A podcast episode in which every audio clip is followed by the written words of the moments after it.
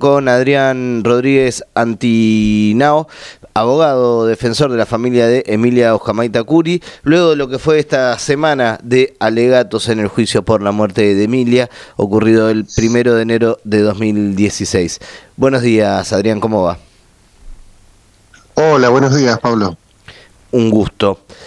Eh, para, para comenzar, eh, ¿cómo, ¿cómo se vivió, cómo vivió la, familia de Emilia lo que fueron eh, estos alegatos, donde tuvieron que escuchar, además de, todo lo, que implica un juicio, a los abogados de los imputados, intentando también inculpar a el hermano de Emilia, Cristian, digamos, de lo que fue la muerte de su hermana? ¿Cómo, cómo fue esta semana para en el juicio?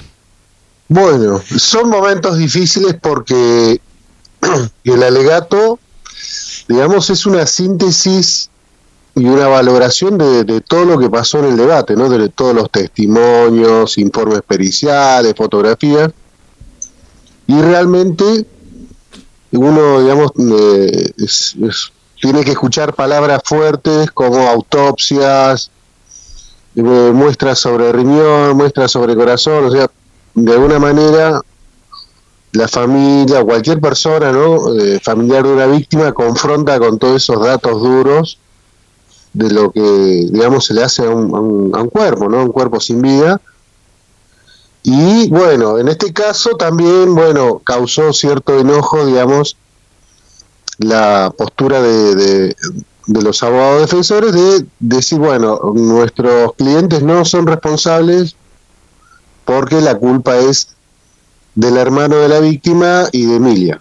Así que bueno, eh, pero siempre con mucho respeto, o sea, nunca, eh, más allá de algún comentario, eh, digamos, que mostraba cierto enojo, no pasó nada, digamos, fue todo muy, muy pacífico. Con respecto, con respecto a lo que son las penas, la fiscal pidió 8 años y, eh, para Belone y 14 para Santiago Piedrabuena, Gastón Aramboure y Raúl El Pepe García. La familia eh, coincidía con eh, la pena de, de, 10 años para Belone y los, el abogado, los abogados defensores, esto decías, ¿no? Pidiendo la absolución. ¿Por qué esas, esas diferencias que se dieron ahí en términos de pena? Bueno, eh, básicamente la, cantidad de pena tiene que ver, digamos, con que el hecho se realizó violando mucha normativa. Esto, esta organización duró muchos días, hubo fajas de clausura. todas son cuestiones ligadas con digamos, no con un accionar único, sino con un, accionar persistente en el tiempo. Eh, organización, eh, alguna suerte de, hecho de corrupción, o sea, varias cuestiones que van sumando eh, al hecho como agravante, ¿no? Y bueno, y la defensa, digamos, digamos, porque plantea la inocencia directamente y a partir de que plantea la inocencia dice, no, queremos la absolución y naturalmente que están en todos sus derechos, ¿no? Eh, y, de ahí las diferencias. Claro. Ahora lo, lo que queda esperar es, eh, el próximo lunes se va a conocer la, la sentencia, eh, como que es, cuáles son las expectativas que se tienen. Bien, eh, el 4 de septiembre no, no estoy seguro de que sea lunes, Ah, pues. Puede ser que sea lunes, pero no estoy seguro.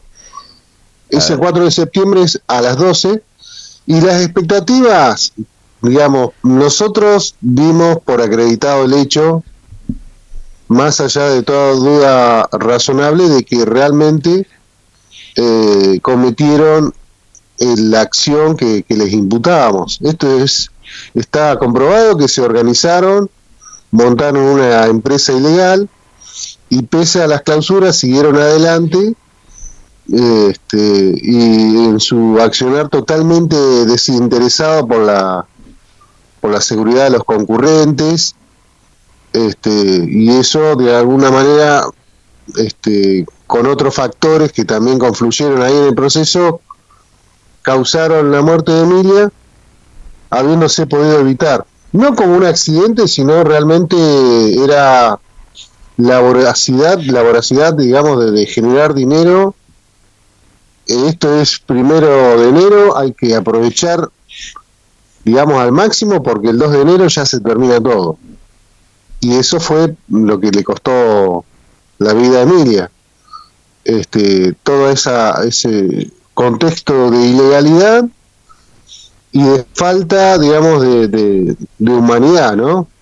Porque lo más grave de todo esto es que si Emilia recibía RCP, eh, estaría viva hoy. Una de las chicas concurrentes, no de seguridad, ¿eh? concurrente fue y le practicó maniobras de cardios pulmonares y bueno, lamentablemente la sacaron. La sacaron porque el show debía continuar eh, y cada vez que se produce un problema de ese tipo en los boliches sabemos que lo sacan afuera a los chicos, a las chicas, eh, como pasó con Baez Sosa. Si esto molesta, afuera, resuelvan su problema afuera, y eso le costó la vida a Baez Sosa, ¿no? Eh, esa mirada que tienen la gente de la nocturnidad, los empresarios de la nocturnidad sobre la juventud. O sea, mientras tienen plata y estén adentro, los vangan. Cuando se produce alguna cuestión que pueda afectar el negocio, lo sacan afuera y, bueno, arreglate como puedas. Este, y en este caso de Emilia, en vez de practicarle las maniobras que correspondían, bueno, la sacaron del predio y la dejaron en el hospital y se fueron. Y la fiesta seguía todo esto.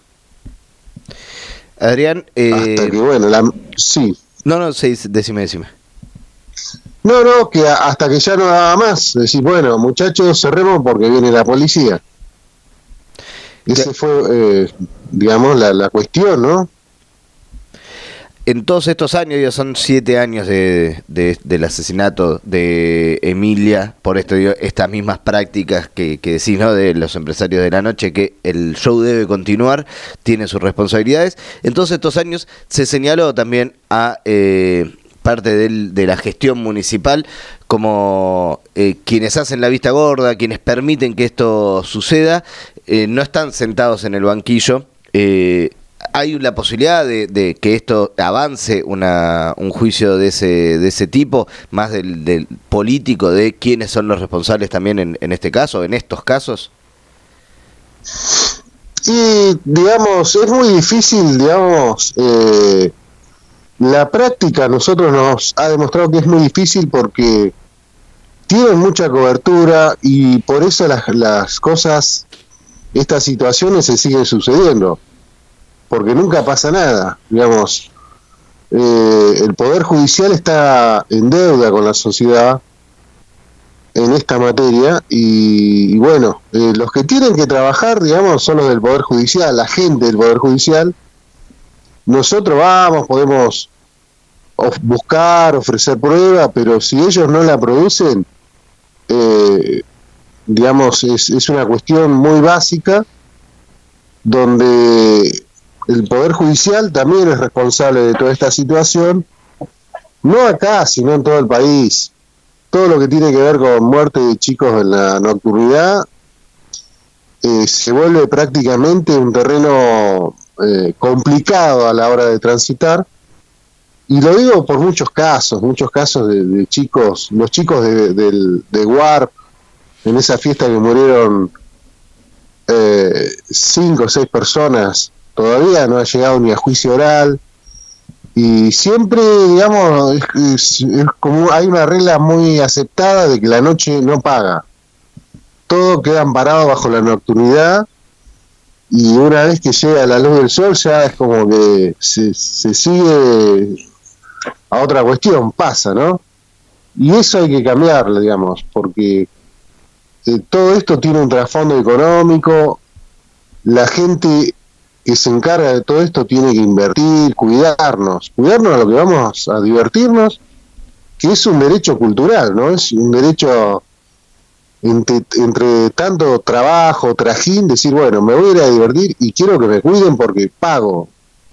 Lo que ellos hacen no es caridad, no es una actividad gratuita, ellos lucran con esto y el problema está eh, siempre lo mismo, quieren más y quieren más y empiezan a recortar eh, gastos, empiezan a contratar a cualquier persona que no, no tenga un curso de seguridad, si no, este es grande, eh, tiene cara de malo, y después no sabe hacer un RCP cuando se presenta una situación de contingencia.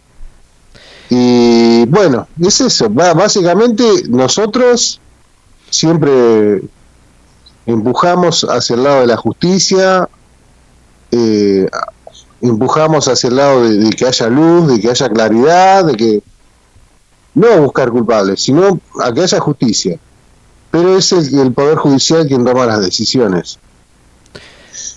Adrián, antes de despedirnos, una última consulta. Si crees que el tribunal eh, vaya a considerar la falta de perspectiva de género también en la defensa de los acusados.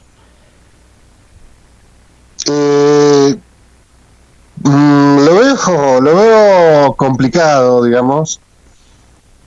No todos lo entienden esta cuestión, eh, porque se trata de cuestiones culturales, ¿no?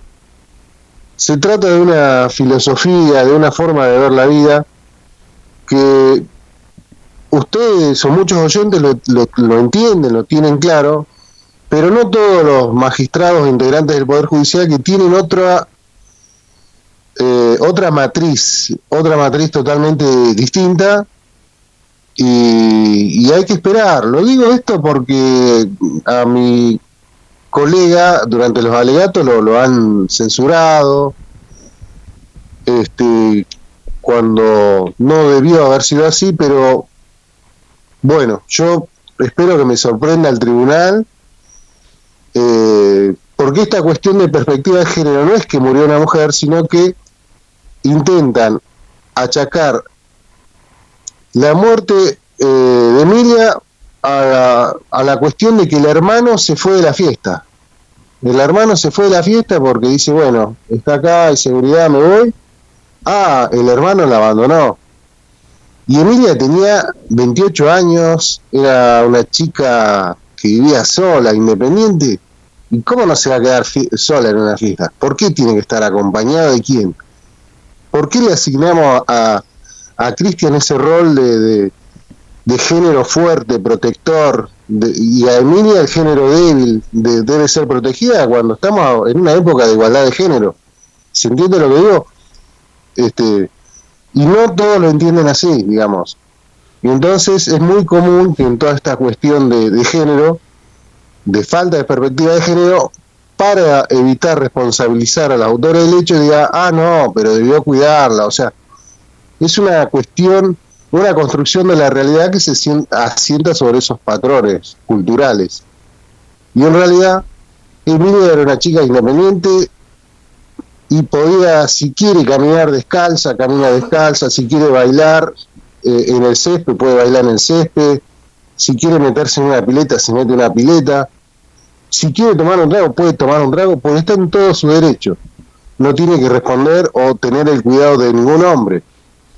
Eh, así que bueno, esperemos, esperemos que, que, nos sorprendan, que muestren una evolución eh, y habrá que esperar, faltan poquitos días.